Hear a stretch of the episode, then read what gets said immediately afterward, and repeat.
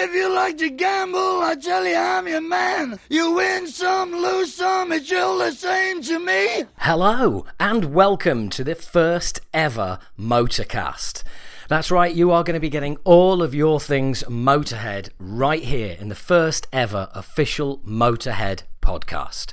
I am your host, Howard H. Smith. You may know me as singer in UK thrash band Acid Reign. You may know me from my uh, own podcast, Talking Bollocks. But in this particular case, I am here to be your guide through the world of all things that are Motorhead.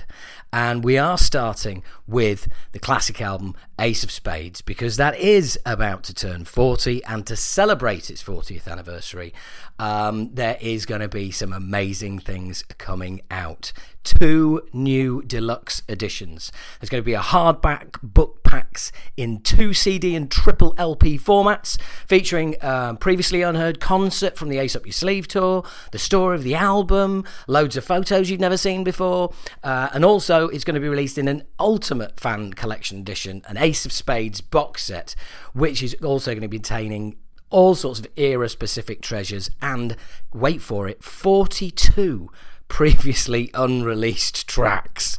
So there's plenty to get your teeth into there.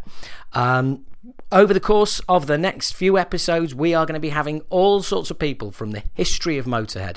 People who have been involved with the band, people who've worked with the band on creative projects, friends of the band, uh, people who've toured with them.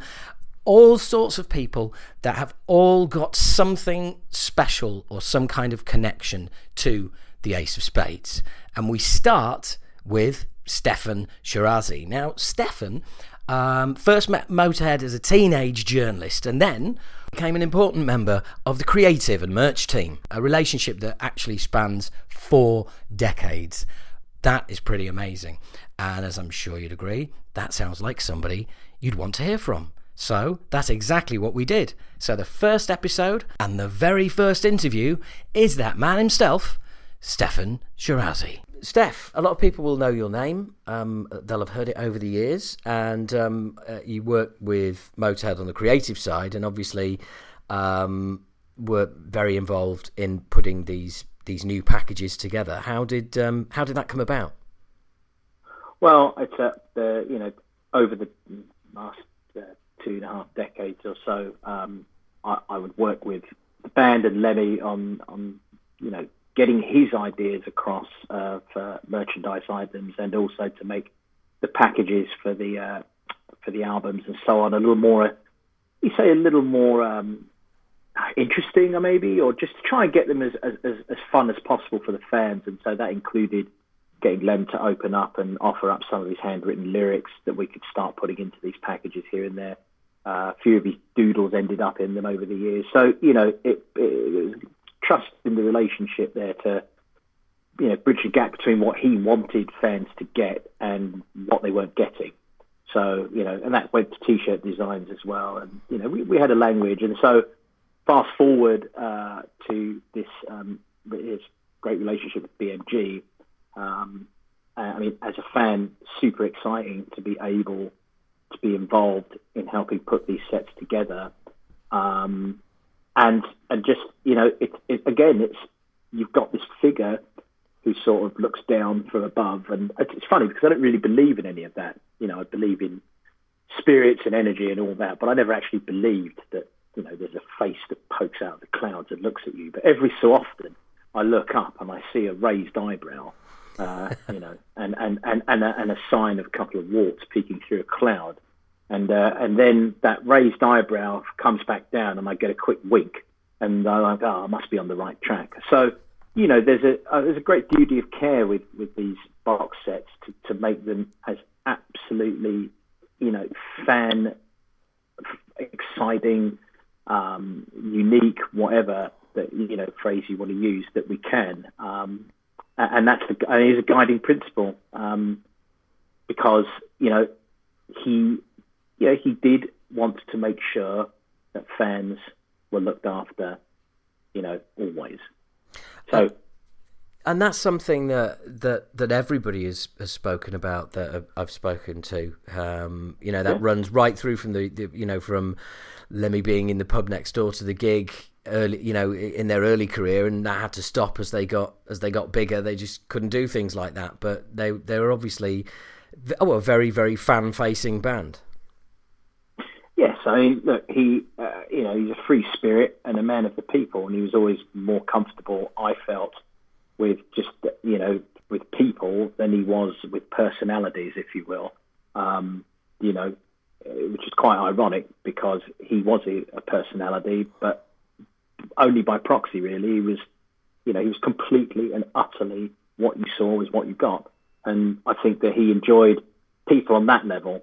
So, yeah, I mean, he was deeply appreciative. I think of the of, of, of the fact that, that fans loved what he, you know, what he did, and so whether it had been a T-shirt or an album package, or now, you know, now that he's not here, we have to we, we have to maintain the standards uh, to the very best of our capabilities, and that's yeah, it's really what the box I mean, the box sets are all about. That I mean, you know, obviously, you know, the the album itself is, is you know, in terms of Ace of Spades, in terms of Overkill and Bomber, they are what they are. They're, they're timeless classics. You know, uh, X amount of tracks, and you you know you can re-release them you know, into Kingdom Come. But but it's nice to be able to present elements, ingredients, um, you know, uh, uh, that that nobody knows about yeah. them. It's it's great. It's great to be able to find someone like Chris Needs who was there.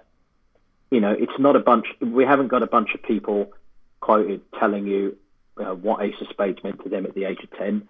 Uh, we've got Chris Needs telling you what it was, what was going on because yeah. he was there. Yeah, I mean, it was brilliant. Those are the little things that I think you can't you can't beat. You know, um, and of course, you know, it's always nice to have fun thinking about well, I mean, what at this point, you know, what is a box set? Is it something that sits on your shelf?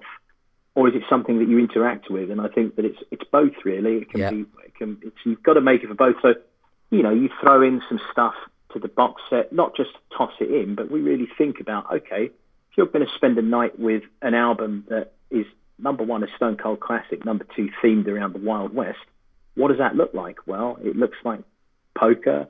It looks like you know whiskey.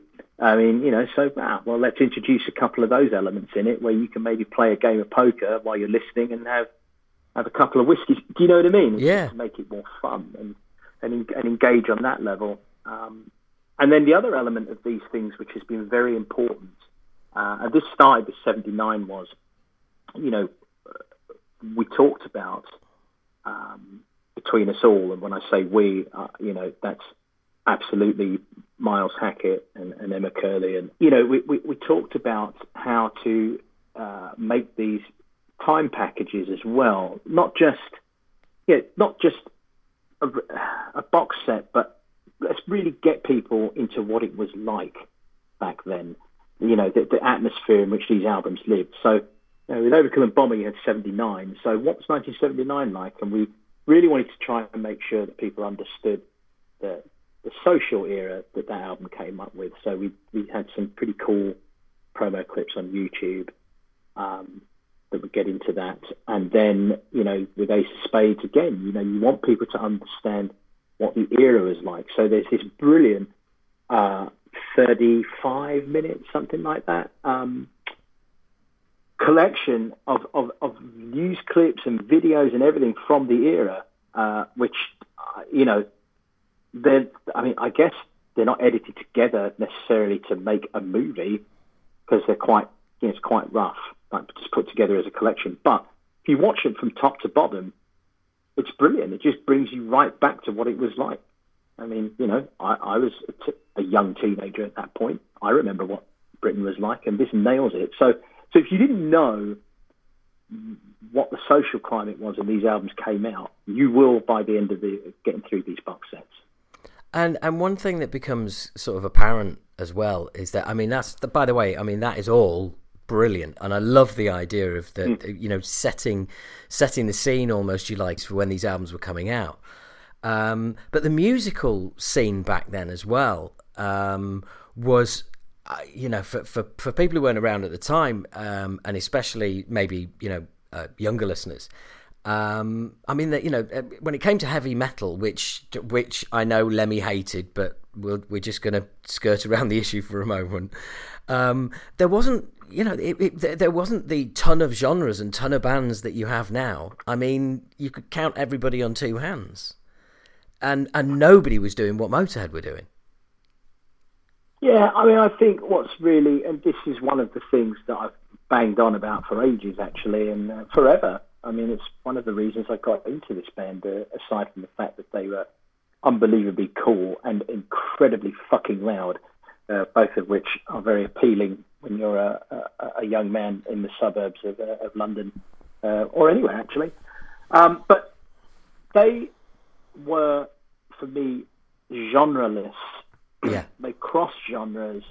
They Lemmy opened his arms to anyone who wasn't a wanker. I mean, that was basically his credo. Was you know, if you're an asshole, go go fuck off. Yeah. And if you're not, welcome. You got long hair, short hair, pink hair, blue hair. He didn't, didn't give a shit. If you like us and you're a good person, you know, great we're happy to have you on board. Um, and, and I think that they really, you know, the, the, the cross genre appeal of, of that band, which, God, that phrase sounded so horrible and markety. Let me try that. Uh, there's actually there's no other way of saying it, is there, Howard? No. Other than this sort of. I mean, it is sounds actually there like I am talking marketing bollocks, but, but I'm not. I mean, there's no other there's no other way to say it. The cross genre appeal was massive. Yeah. Punks, metalheads, rockers, you know, everyone has has, has a piece of this band in, in, in their heart. So yeah, they, and and I think that that's why there's always such universal um, appreciation for the music and, and, and, and appeal for, for for the band. Yeah, I mean the the loudest and heaviest rock and roll band in history. Um, yeah. Uh, who who and I've said this before with other people who who laid the foundations to inspire other people to create an entire new genre of heavy metal called thrash metal. Yeah, yeah, it's an interesting one because I remember sitting with Lem on. A, uh, we went on tour uh, for a Kerrang story in um, 19, 1988, 89, somewhere in there. We did a fair few road trips around then, but I think anyway, this one was with Slayer. Um, I remember him saying to me, you know, I'm not disputing. He said to me, "I'm not disputing that this is, you know, kids love it. So, and I'm not going to, you know, I'm not going to ever doubt that the kids know, you know, what's cool and what's good and what isn't." But he said, "Steph, I, you know, if you can explain it to me, because I just don't really get it, you know, so I just don't understand like where it's coming from." Well, because if you think it's interesting what you said, you know, I guess thrash did to an extent come from a combination of Motorhead and and Discharge and GBH, right, and stuff like that. Um, uh, and uh, but of course, Lem's musical references were all you know ranging from the Beatles to to Hendrix and to you know yeah, 60s, Little Richard right? and So- people like that. yeah, Little Richard, and then the '60s and all that. So his point of reference for these things for music was was was so fundamentally different that actually the question was was very smart and made a lot of sense. You know, because Yeah. he was saying, "Look, I, I just can you explain it?" And so I remember sort of explaining it in those terms, and uh, and and he was, um, I mean, he was relatively satisfied with the answer, but you know, it, it was it was still an abstract to him. I think, you know, I think it was always an abstract to him that Motorhead, you know, was responsible for, for thrash. Although he did, he was very proud of uh, their influence on Metallica. He was very proud. I mean, he was always very proud that uh, of, of Lars and James flying the flag and and the and Metallica flying the flag, and uh, you know that made him very happy. You know, I know that. So Yeah, I mean that again, and that's that's that's part of the legacy, isn't it? Um, and, and and I guess that conversation that you had with Lemmy, it's it's it's almost like sort of sitting down with Little Richard and saying, so you know, trying to explain Motorhead.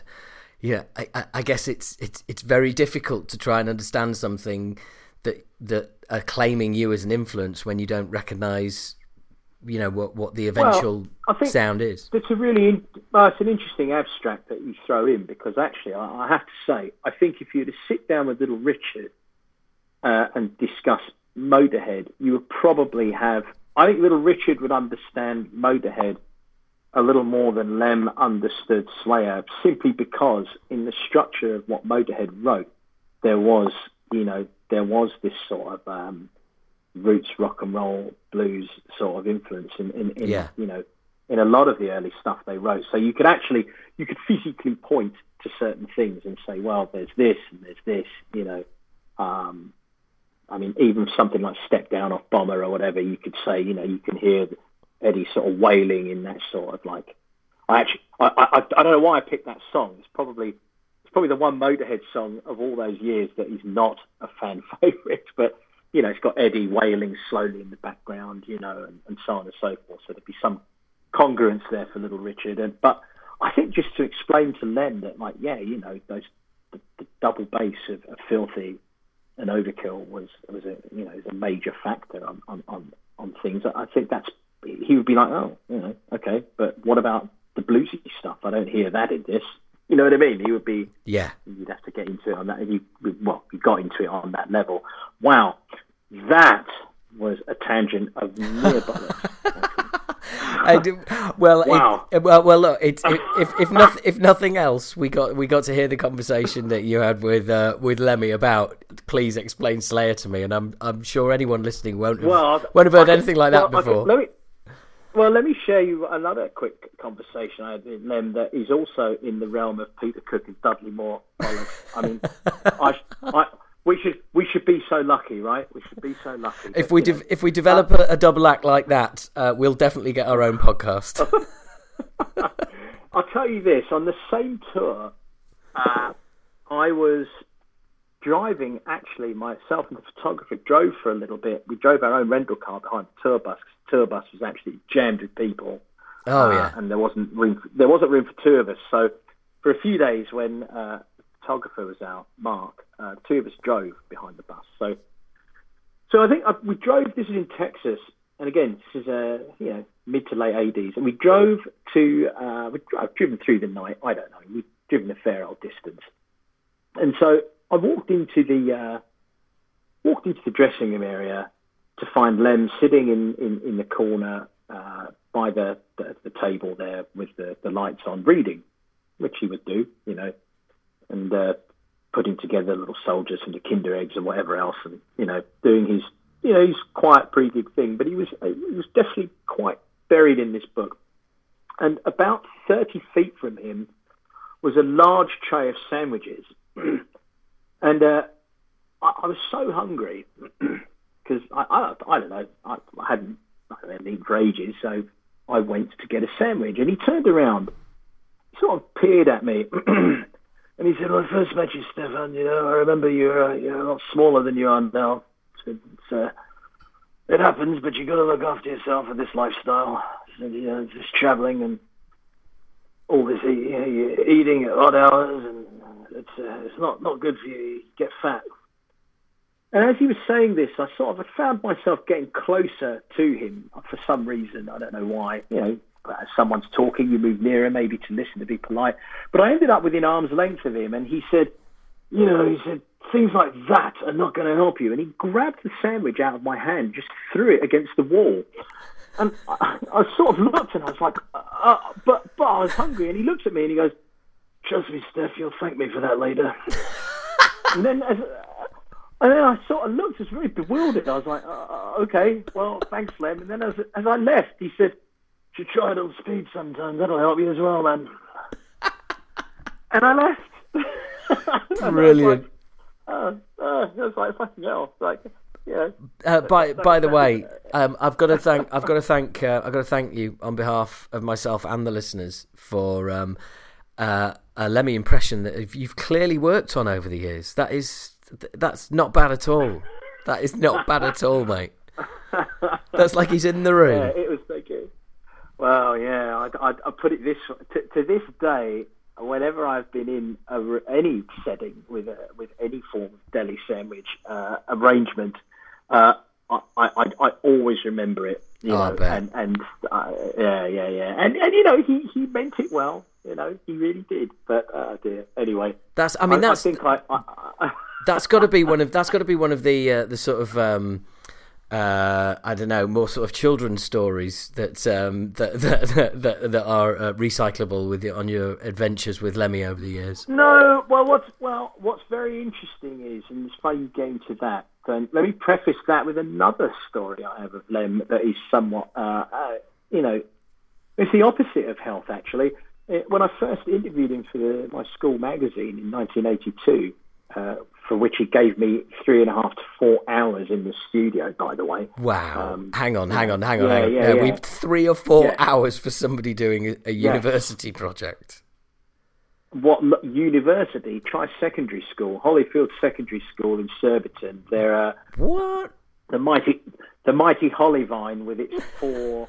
Uh, sheets of A4 stapled together. So, I mean, that, and I sent a request to the management to a lady called Sue Manley, who uh, wrote me back and said, "Lemmy requests your presence at X amount of times at Olympic Studios." And uh, um, and and uh, I think it was Olympic Studios. I can't remember. It was uh, I yeah, I can't remember the studio. I think it was Olympic. Anyway, it was where they were doing another perfect day. And I do. And yes, three and a half, four hours. And That's I remember amazing. I timidly, I timidly went up to the door of the studio with my photographer slash best mate, fellow Motorhead fanatic. Yeah. Um, you know, I was what 13 at the time or something uh, 13, 14, 14, something in there. And, uh, you know, the door gets pulled open and you expect it, you expect Lemmy to be there.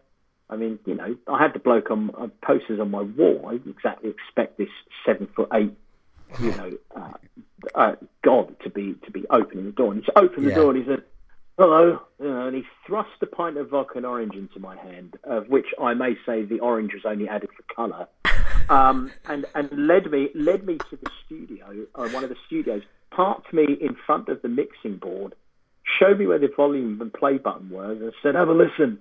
And so, I will always have a, of deep emotional resonance with the beginning of the song "Back at the Funny Farm," because Wow. you know, it, if you remember, it goes quick, quick, eh, top notch. Da, da, da, it does that, and and Yeah. I mean, it blew my fucking mind. I'm sitting there with a pint of vodka and orange in my hand that's been handed to me by the. It's just the whole thing. I mean, I, you can paint your own picture of what I might have been going through, but it was absolutely mind blowing beyond belief.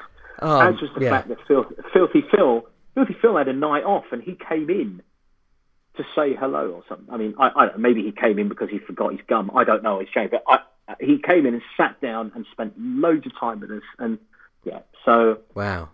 you know that's another that's another angle of Lem. But um, and what's interesting is that I witnessed a lot of things uh, on, on on tour, but you know I, I was always I was always I was always a I was a watcher without being a creep, if you know what I mean. There's a difference between being someone who's, a, but you know what I'm saying. Yeah, you weren't a you weren't a voyeur, someone- is what you're saying. I wasn't a voyeur, and I wasn't like sort of looking to to like judge anyone. I just, I just, uh, I, I actually had felt I had such a duty to do my job, which Yeah. was to capture this moment, for people who weren't there. Yes. Um, you know, I wanted people, to, I wanted people to feel everything that it was. Uh, you know, as as if they were, you know, watching a film or whatever. Well, the And so yeah, exactly. If I was just out of my, if I, as if I was out of my fucking mind all the time, you know, it's fun to write about a little bit, but after a while, that's just narcissistic bollocks, and nobody, can, you know, you're not doing your job. You're serving, you're serving some sort of third ego, and so yeah, your Hunter S. Tom- your Hunter balance. S. Thompson is, is, is, is if that's what you're doing, you've become the story instead of reporting on it.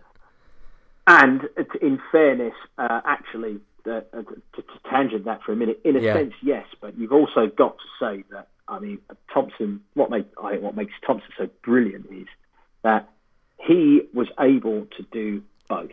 He could Yeah. get out of his fucking mind and still retain laser focus. I mean, his his his notes on the Nixon campaign, his whole like his you know his following you know uh, fear and loathing on the campaign trail is just insane. The detail is mental.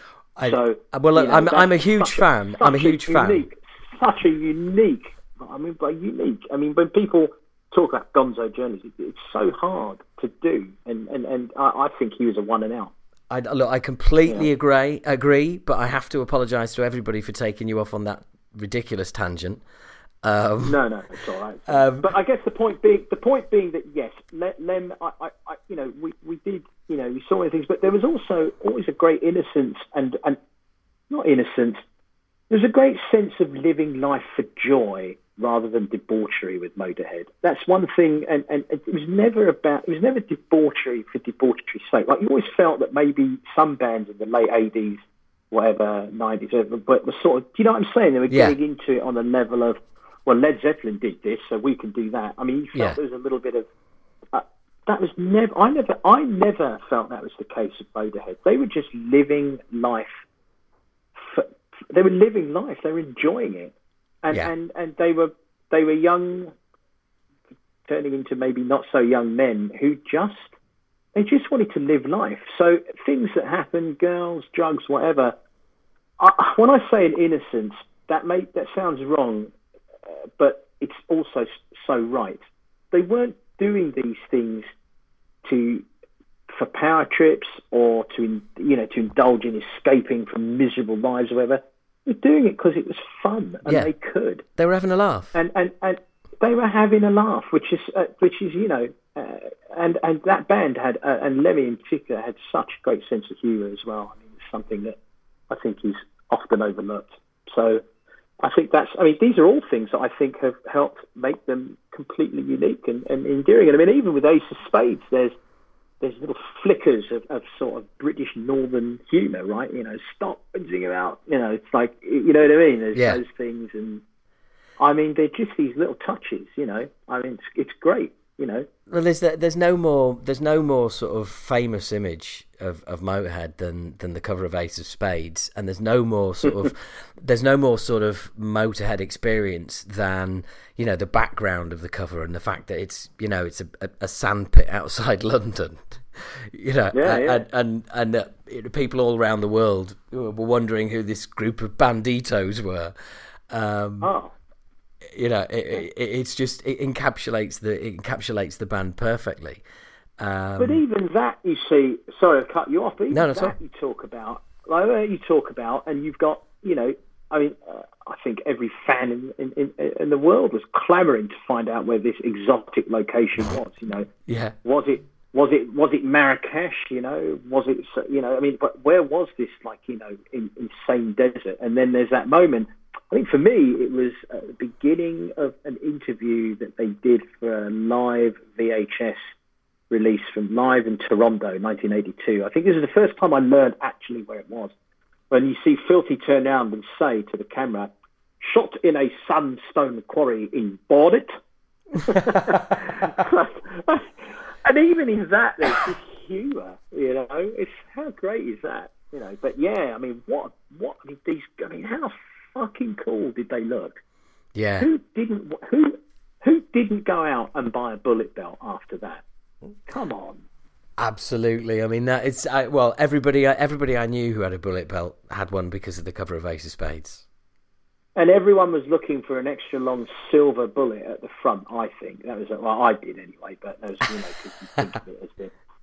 I just I, I but and, then the jackets you look and you're like God I wish I could wear something like that you know I mean of course it would look absolutely fucking horrendous on most human beings uh, but uh, especially grotty sub teenagers from the suburbs but you just you, wanted to look like them, you know. And I'll tell you another thing out of the cover that's really intriguing to me is that actually Lem is not the principal place that your eye goes to. I mean, for me, my eye immediately goes to Filthy, the way the cover's shot, and the way Yeah. it's, and and I remember when it came out, it actually took me a couple of looks to determine who Lem and who Eddie were because it's quite dark that original shot, so you have to look twice to figure it out. You know, well, I had to back then. So, you know. and, and and how did you go? How did you go from being a young lad um, doing a school project on Motorhead to to being involved in this thing that is Motorhead for so long? I mean, I, you know, I bullshitted my way into the music press. I was in the music press. I was doing it. Lem and I kept uh, kept in constant touch. I mean, I actually, right after school magazine stuff, I I, uh, I bullshitted my way into Sounds on a summer internship in 1983, and uh, was greatly encouraged by Gary Bushell to, to write a piece that would be published. Now, this was know, absolute. I mean, how magical was that? You know, it was very exciting. It's like winning a competition. Um, but my subject for the my subject was uh, I, I, basically wrote a half-page uh, essay on how the entire world had got another perfect day wrong, and they could all go fuck themselves because this was actually a brilliant record. And if you were just going to judge it because it wasn't Fast Eddie on there, then you were basically a complete twat. I mean, that's I, that was the that's the short version to save anyone from digging it up and reading it. It was so utterly biased and so 100% uh, not on the fence that Gary Bushell, on publishing it, held it up in the editorial and ruffled my head like a like the school kid that I was, and said, "Brilliant! A fan writes. We need more of this." And uh, and and so you know, with that kind of launched my freelance career. But also that that's summer, awesome. I ended up being inv- I ended up I was going to a festival in Dublin, uh, the Dalymount uh, Dalymount Park, and Motorhead were playing with the Ian Gillan Black Sabbath, and and so anyway, to cut a long story short, I was in, you know, invited backstage, and, and Lem saw me, and he called me over, and uh, and he just he just came up to me, and he basically gave me a one-handed hug, which put my nose right into his armpit, which is an experience I will never forget.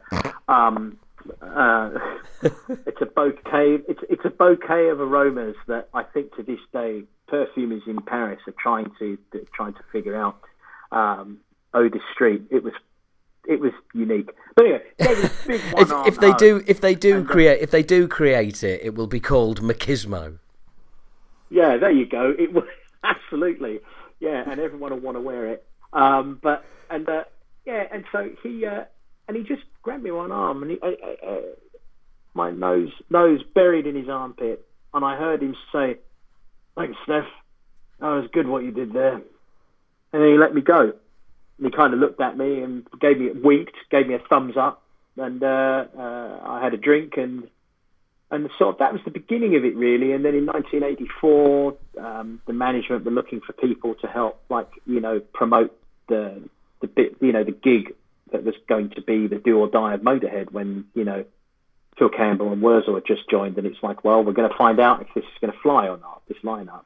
But can you help us promote it, like all fans? And so me and a few friends went and we did that. We got stickers and we did all the stuff, you know, promoting, you know, helping out as fans as you did. And so that was another time that you know we met him. So over the years, I sort of built this. I don't know, but through being a a fan and, and also then the writing sort of built this connection with him. You know, I mean, yeah, uh, it's another another great story I have to tell you. And, uh, and again, you're, you I'm sure you're furiously making notes as to where you can make edits for this, but. Oh, I'm keep yeah, I'm keeping it all. I'm keeping it all. This is great. this is great stuff, yeah. mate. Don't stop now. uh, in 1987, there was a friend of a friend who had had a very bad motorcycle accident and hadn't been able to, to get out of the um, hadn't been able to get out of, of, hospital for some time and was just coming together and uh, we talked the, my friend Andy and, and I talked with this person's nurses and said hey if we were to bundle him into a car for a night and bring him to a gig do you think it would be helpful for his spirit and the nurses said well he shouldn't really leave but yes we think it would help his mental health a lot. So why not? This guy, big Motorhead fan. I remember us bundling him into the back of a, uh, my friend Andy's Vauxhall Astra, I believe it was, and, and bombing up the motorway to Manchester to bring him to a gig on the Rock and Roll Tour and uh, the Motorhead Rock and Roll Tour. And I just remember how nice they all were to to this guy. He couldn't go up the stairs to the dressing room, so they all came downstairs. They all hung out I mean, uh, Wurzel actually gave him the, the physical T-shirt off his back, you know, and, they were just still such gentlemen, and Lem was such a gentleman, and I mean, those are those are the, the little things that go a long, long way, you know, when you think when when I think about what they were and and and and, and, and who Lem was, you know. Absolutely. Um, so, yeah, the kind of stories yeah. as well that you that you don't you don't really hear. Um, no, uh, and you know they would they would obviously never the kind of band that would sort of you know um, no. push that kind of thing. Not that not that anyone no, would, but it's it's just no, a, a, mean, a sign of who thing. they were. Well, and this is the thing, and this is why it's such it's so funny the Bandidos and and and, and you know look, we were all in love with Motorhead being the baddest and loudest and fastest and everything. But you know, the, the, the truth of it is that you know, Lem was probably, uh, and I suppose the rest of the band too by proxy. But I mean, I'll, I'll address Lem because I knew him better than anyone. He's probably the freest person, the freest rock and roll person I've I, I, I've I've known. You know, I mean, he really lived his life with complete freedom. I mean, I'm sure that there are, you know, there are things he was sad about. You know, I'm sure, but you know, he talked about them sometimes, not very much, but definitely someone who, you know, he didn't seem to live in a world of regrets or whatever. He just was living his life in a very free way, but he also had such a deep set of principles and and and, and just a, a very very deeply entrenched sense of decency, which which I always put down to you know him being raised by by uh, by by women, raised by his mum and his auntie, right? So you know they uh, he was always very big on that. He was always very big on on his upbringing and his mum and and and you know I think he was raised with in an old fashioned way in a sense, but how brilliant they didn't crush his spirit, you know. Yeah but they left him with a sense of, of such decent. I mean, such a decent person. I, I, I, I you, know, you, can't overstate that. Yes. Um, yeah, just human really decency. Can't. Yes, it's, it's, such a such a it's it should be such a common uh, trait, but it really is not. Especially today. I mean, fucking hell, in a, in a, in a world of sociopaths, psychopaths, and narcissists, you know, he would fucking he would shine like a king. Yeah. Which, ironically, he would hate because he was not into being deified in any way. You know, he didn't he didn't like people referring to him in that sense. You know. Yeah. But secretly, he knew. But he always, yeah, he gave respect, and he would not wanted to be respected. I think that was always very important to him. You know, he would give you respect, and he would expect it back. You know. Yeah. Not because he was Lemmy at all, but because he was being decent well, absolutely. Well, a, a, mate of mine was playing the fruit machine in the St one night, and um, mm. he was playing away, and he became conscious of this bloke sort of stood watching. So he just, so he looked and saw it was Lemmy, and he carried on playing the fruit machine, and Lemmy didn't move and didn't say anything. And he carried on playing the fruit machine, and Lemmy didn't move, and Lemmy didn't say anything, and my mate didn't move and he didn't say anything, and he just carried on playing the fruit machine. And just as my How mate, utterly British of both of them. Yeah, yeah. Oh, absolutely, absolutely. For our American listeners, this happens every day in every British pub. Um, and um, just as he's, um, as just as my mate is putting the very last coin he's got into the machine, Lemmy just says, "It's a mugs game, this, you know," and walks off.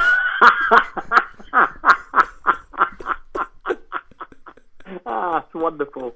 It's so good. I just, uh, yeah, yeah. I have a familiar. It's great. He's, yeah, you get some good fruit machine wisdom from him. I remember him once coating a fan. That ABBA came on uh, somewhere, and uh, you know, his person turned around. Oh, ABBA shit, aren't they? And he turned around and he was like, you know, when was the last time you sang, uh, wrote a song more than a million people could sing? And yeah. uh, the kid was like, uh, and he raised his eyebrow and he gave, he goes, yeah, really shit. it carried on. yeah, yeah, yeah. Oh, that's uh, brilliant. He, he was, uh, yeah, yeah. He, he's, yeah, yeah. He did, he did love his machines, but my God, what a learned person! I mean, talk about someone who's self-taught. I mean, I, I you know, he was so well read. I mean, he read voraciously. I mean, look, let's not beat around the bush. Partially because he was awake for, for you know, a lot, multiple like twenty four hour periods. I mean, he was yeah, he was he was. I'm sure he'd nod off for a bit here and there, but I mean, he was basically awake.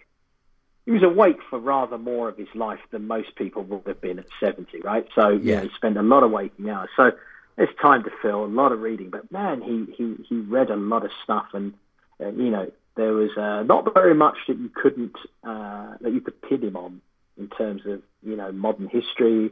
Um, all all history is obviously you know Second World War history is known, but he was he was up on all of it, you know. But I just I don't know. I mean, it's it's he just always struck that he. I mean, he always said the right thing, but because he was decent.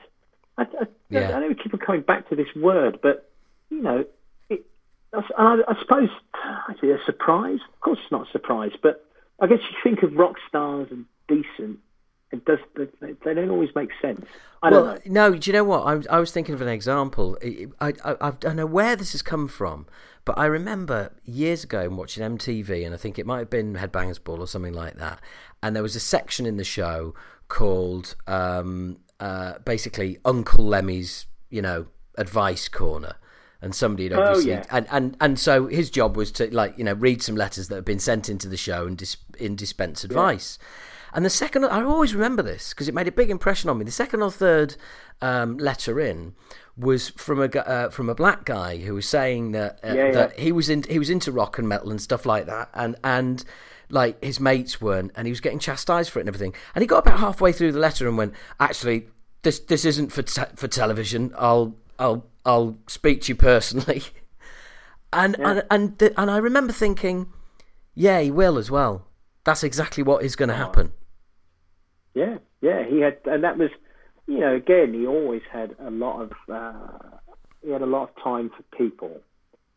So, you know, he, he was just he liked he liked to talk to people. He liked to have, you know, help, whatever, listen, socialise. I mean, he, you know, I mean, you know, his dressing room, uh, even towards the end, um, his dressing room, you know, would always end up. Uh, with a smoky a smoky room full of people drinking and having a good time. And even if he was just sitting in the corner, sort of reading or playing on his little portable fruit machine, just the hubbub was was all he needed. You know, he kind of liked that. So he liked to have that at the shows, and he liked to, you know, he liked to be around that. Um, you know, he, he, he enjoyed it. You know, but it was, it was actually quite a strange juxtapose because you know, he certainly did enjoy his moments of reading in solitude, but he also liked to have people around him. It was very, very strange. He managed to, I think about it, he managed to pull both elements together at the same time. Um, yeah, crazy. When you, uh, just, I mean, just very unique. I And- again, I think about it, very, very unique. For yeah, from what you're saying, it was he like he liked to be company, but he didn't particularly like to be the centre of attention in that company. Yeah, I suppose that is probably a good way of putting it. Yeah, which is, you know, you wouldn't. uh, It's interesting. He was not someone who, yeah, now you say that, he wasn't someone who ever really talked about himself much, but he loved to talk about things he had experienced. So you could get, you know, Hendrix, he'd be happy to, to eulogise on. He loved talking about the Beatles, you know, any British humour, like, you know, like the, like the Goons or, or Milligan or Python Yeah, all over it, like you know. But he liked to, I wouldn't say pontificate. He liked to discuss things that maybe he had seen or witnessed or whatever. Um, but he wasn't. So, he wasn't too much into saying, "Oh, then on the fifth day of the Ace of Spades tour, we, you know." Although he did always enjoy telling the story about covering a promoter in Switzerland, I think it was with cheese. He did always enjoy that story. He loved telling that story. That was one that I seem to remember that they covered a promoter in cheese. how, Um, how do you even begin to cover anyone in cheese? I mean, presumably they have to Uh, stand still for some time. Yes, I can't quite remember the nuts and bolts of it, but uh, it was something to say. Uh, I, I remember they used to enjoy the final line, which was basically the, this promoter saying, "This is no way to treat a man to cover him in cheese." That's which gave him great, great amusement. I'm sure. I'm sure. I'm sure. You know who would remember that story much better than probably tell it properly is Phil Campbell. So um, I'm sure he would. He would know that story. Right, well- that story, but when I get to when I get to Phil, I will I will be asking him about. You do realise it's no way to treat a man is to cover him in cheese. Yes, yeah. Ask him because he'll give you the he'll he'll tell you as it was, and uh, yeah, yeah. You know, but uh, so yes, he, you're, you're you're right in that sense, and I probably never really thought of it like that. But he, uh, he enjoyed it, but being the centre of attention, um, not so much. You know, um, yeah. And I think it's very important. Go on. No, I was, I was going to say it was it was when you were talking about the dressing room and, and it being people uh, being full with people and him being happy in the company of everybody and and just I don't know I get the sense of a man who is enjoying the fact that people were enjoying being in that space and and it was Yeah. it's kind of do you know what I mean sort of enjoying other people's think that- enjoyment Yeah. Well, he was very, very proud of, of, of, of, what Motorhead stood for, what Motorhead was, what Motorhead meant, and what Motorhead encouraged people to be. I mean, he was very proud of all of those things, and that's why, you know, there, there, there is, you know, in the legacy, uh, I think there's a real um, there's a real duty of care to, to, to what to what it means. Yeah. You know, to what it is, and but you know, it, and it's very important as well at the same time that that you know the music uh, be celebrated repeatedly and not allowed to drift into the background. I, it, it cannot. Yes, it cannot do that. I mean, I I see to this day, I still see the you know what what Motorhead means to, to so many people, as even right now, even at this moment, you know, everyone's locked away and you know, you still see people communicating with each other in, in that tribal sense, and, and it is. It's, it's you know, it's still it's very important. It's a very important thing to, to maintain. Well, it, that's a really interesting point because this is uh, that must. How do you control the such a famous, iconic, and I'm using the word correctly, such an iconic logo and symbol from appearing on, like you know everything because presumably that is something that is a constant eh, battle or something you're constantly being asked can we put it on this? Can we put it on this? Well i think i think the management you know are very very very aware of you know the the, the custodial care if you will yeah of, of, of the name and of the logo and of the artwork. I think you're very, very aware of it. And I think you're just guided by you're guided by that principle to, to an extent. I mean, you know, I think that I mean I remember several you know, several years, maybe three years before Lem passed, you know, the the the sex toys came about and people were just like, Oh my god, this is like, you know, kiss or whatever and it's like, Well, no, he thinks it's a great idea. Yeah. And what I mean, what else? You know, he did. I mean, he was a little bewildered at, at a, but he liked he liked the idea of, of, of a motorhead. So I mean, that's probably the most you know on the fence. I remember that being presented and thinking, hmm, I don't know about this. And but he was, you know he was like, yeah, great. I mean, you think about it between that yeah. and Motorhead booze. I mean, those are things that you know they, yeah, they were things that he could stand behind. I mean, you know. I, you know, I, I, I so that there are there are certain things that make a lot of sense, and there are certain things that don't. And needless to say, the things that don't make sense don't don't get done. But yeah, I mean, it's it's you know, uh, uh it's it's a balancing act, and uh, yeah. uh, I think again the guiding light has to be uh, what he would think. I mean, I'll give you I mean, the personal example I have is this. You know, count, countlessly aware that you know obviously Motorhead is probably one of those bootleg bands around. I mean, everyone is bootlegging all the time, which is really uncool. Actually, you know, I mean, it's very uncool. I mean, you know, there are the, the it's it's just I oh, it's not right. No. Um, uh, at all. So, you know, you're looking at bootleg shirts of Lem. There's quite a few of them where he's either in sort of a messiah figure or he is got a halo and like a shroud or something. You know, there's the religious thing where he's a god, right? Yeah. Um, and and you know, I, look, I've looked at these shirts, bootleg shirts, and thought, oh, you know, they're kind of cool. But I will tell you one thing: he did not like religion. He hated yes. religion. I mean, everyone yes. knows this, right? And he did not like to be. De- he did not want to be deified in that way. Yeah. Yeah. So it seems like it would seem like a very sort of small thing, but to us, pretty big thing. Oh is, yeah. You know, just to not portray him, you know, as you know, physically portray him as a god. Yes. You know. Yeah. He that... dressed up as the Pope himself in a video, so yeah, you know, okay, he's having some fun there. But yeah. So so there are there are some very uh, there are some there are some fine lines there that that maybe a, nobody would ever think about, but that that we know, you know. Um, well, that just from just I mean, from speaking, fought, sorry. I, I so, have to tell you one more time. Yeah, go he for it. and I fought for a lot. One of one of the big fights we had was over a white putting a Motorhead on a logo on a white T-shirt, which for years was not an official T-shirt.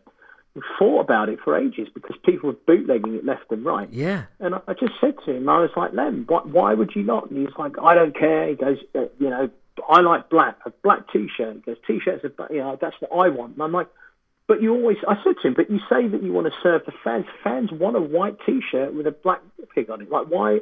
Why is this wrong? And he's like, because it's not a black t-shirt. I'm like, then, fuck's sake, it could be punk, it could be anything. And he's like, I don't care, Steffan, I want a black t-shirt. Finally, finally, he was like, all right, go on. it took him forever to wrap his head around it, and then never another word said about it, and he was fine with it. You know, but that was one that you know I was, uh, you know, had to Brilliant. Well, I tell you what would have brought Yeah. a smile to his face would have been when I was walking down um, Oxford Street when the um, when the the Motorhead sex toy made its debut in the UK, and Mm. on Oxford Street there is a huge confessions adult superstore, and their entire window display was dedicated to Motorhead. Yeah, brilliant. Yeah, exactly. Yeah, and, I have to say, again, you know, it, it, it's it's. I mean, sex was something that Lem was very keen on. put it, to put it we sound we sound I like mean, we sound like a couple of old men here. To, Lem oh, was very keen on sex. keen. He was very keen on a bit of sex. Yeah, oh, he liked a bit of he liked, he liked a bit of sex. Oh, he liked he liked his women. He liked his women. Uh, he certainly liked his women, a few thousand of them, I will say, maybe a little more than some of us, a little less than others, but he did like them, yes, I agree with that. yeah. So, uh, yeah, there's a lot of uh, there's a lot of thought and concern that goes into, you know, trying to do this properly and, Yeah. and, and, and, and trying to do it right. And I, I you know, and this comes, I, I'll, I'll bring it back to the the box sets. Uh, you know, the, the, there's been two live shows that were in the last one. There's two live shows in this uh, forthcoming Ace of Spades set. You know, people have got to know. I mean, you know, we really like comb the archives to find sets that are, you know, that are going to absolutely blow your fucking pubic hairs off. uh, I mean, you know, I mean, they are really they Yeah. they're designed with great care. I mean, we we don't just bang this shit out. I mean, we sit Yeah. for a long time. And again, I've got to go back to, you know, record companies are uh, unfairly, uh, sometimes unfairly demonised. And I have to say that I think BMG's creative team that we've been working with are brilliant. And I'm not, I'm not an, uh, you know, an arse smoke blower in any way. So it's no interest or not a desire of mine to do that. So when, when I tell you that like Miles and, and, and Emma and, and Joe and Neil and and Peter and, and, and Dan, yeah, the, the, the, core people who are involved in, in this project. That, well, tell you that we have long fucking meetings and sit and really get into this shit on a micro level. Yeah. I mean, Miles is the king of, of like really like, you know, microing and, and, and just making sure. I, I, I mean it. I've never really come across a, company, a record label that looks to do as much for, for the fans in that sense, a major label, you know. Yeah, no, as well, these guys do. absolutely, absolutely. Well, well, here we are. I mean, you know, we're doing we're doing a podcast. You know, I mean, who else? We is, are. What other record label is is, is doing that? But every detail of that box, and I can't, I can't tell you how how wonderful that box is going to be. I mean, every Yeah. detail. I mean, you know, what's the? I mean, listen, it gets as anal as this. What is the what is the register of color in the embossment on the wooden box? That's the kind of shit that we've been getting into discussing and everything Right. because we want it to be as good as it can be. And you know, I, I, when when people get this box set, I really, yeah, I really want them to go back into sort of just like sit back, turn this fucking thing up, and turn your living room into a Western saloon or something. I don't fucking know, but but live it. Don't just listen to it. You know, like Yeah. look through the paraphernalia, look through the tour book, like read what Chris is saying as you're listening. It's an it's it's it's a physically immersive experience, and not in this fucking digital, like you know, fucking put on your VR headset realm. I'm talking Yes. about your tactile. So, and, and this is also really important. Uh, you know, I, I think it's important anyway. So, I couldn't uh, look, Steffan. I, I couldn't agree more. Um, the the box, the, the whole, the whole, all the packages look amazing. You've all done an incredible job, and I just want to thank you for taking the time out to to chat with me today to, to tell us all these great Lemmy stories. I'm sure I'm thanking you on behalf of myself and everybody listening. That um, thank you so much for for sharing and and taking the time today. Really appreciate it. Great, thanks, mate. Much appreciated. Yeah. Well, I hope you had as much fun listening to that as I did doing it. Um, and that has to be one of the very best Lemmy impressions you're ever going to hear. Um, so, you know, worth, worth listening just for that. Um, uh, this is a sign of things to come. Uh, we got lots more to come for you. Next episode, next episode, you are going to be hearing from the legend of the heavy metal scene in the UK, Crusher. That's right, Crusher, DJ Crusher, however you know him. Um, he designed the tour program for the Ace Up Your Sleeve tour. Um, he's got some great stories as well. Everybody's got great stories. Everybody you hear from on this podcast is going to be, uh, you're going to hear some things you've never heard before. So um, I'm looking forward to it. I'm really excited about it. I hope you are too. Please do remember to subscribe to this podcast. Just hit the subscribe button on whatever app it is that you use, and that will mean that every episode, as soon as it's released, will magically appear in your player. You can either download it, download it over Wi Wi-Fi. If you've got a, a, you know, if you haven't got much data, you can stream it. Um, but basically, anywhere where you find podcasts or where you play podcasts, you will find the Motorcast. And why not do us a favour and tell your friends, share it, share the episode, tell everyone all about it, because there is going to be some incredible stuff coming. There already is. You heard that great interview, and there's going to be more where that came from. Um, as for all of the uh, all of the Ace of Spades stuff that's coming out, the best place to go is Motorhead.com. That's nice and simple, isn't it? And you can also find all of Motorhead's um, social media on that page as well. So rather than me sitting here reading out a load of social media handles that aren't going to make any sense and probably send you to sleep, no need. Just head over to motorhead.com. You can find all the information about the uh, the limited editions, and you will also be able to find out, find all Motorhead's socials as well. So. Um, Look, thank you very much for joining this very first episode, whenever it is. Even if they're all out already and you've just only heard about it and got to the first one, well done. You got here. That's the main thing. To all of you that are listening, um, obviously, this is at the moment all based around Ace of Spades, and you are going to be you're in for a treat. That's it. I'm going to stop selling it now. I've I'm done. It really is going to be something special. So please do share, tell your friends, anyone who's into podcasts, let them know about it. And thank you very much for your company. Looking forward to the next edition. Speak to you soon. I don't show you greed. The only card I need is the ace of spades. The ace of spades.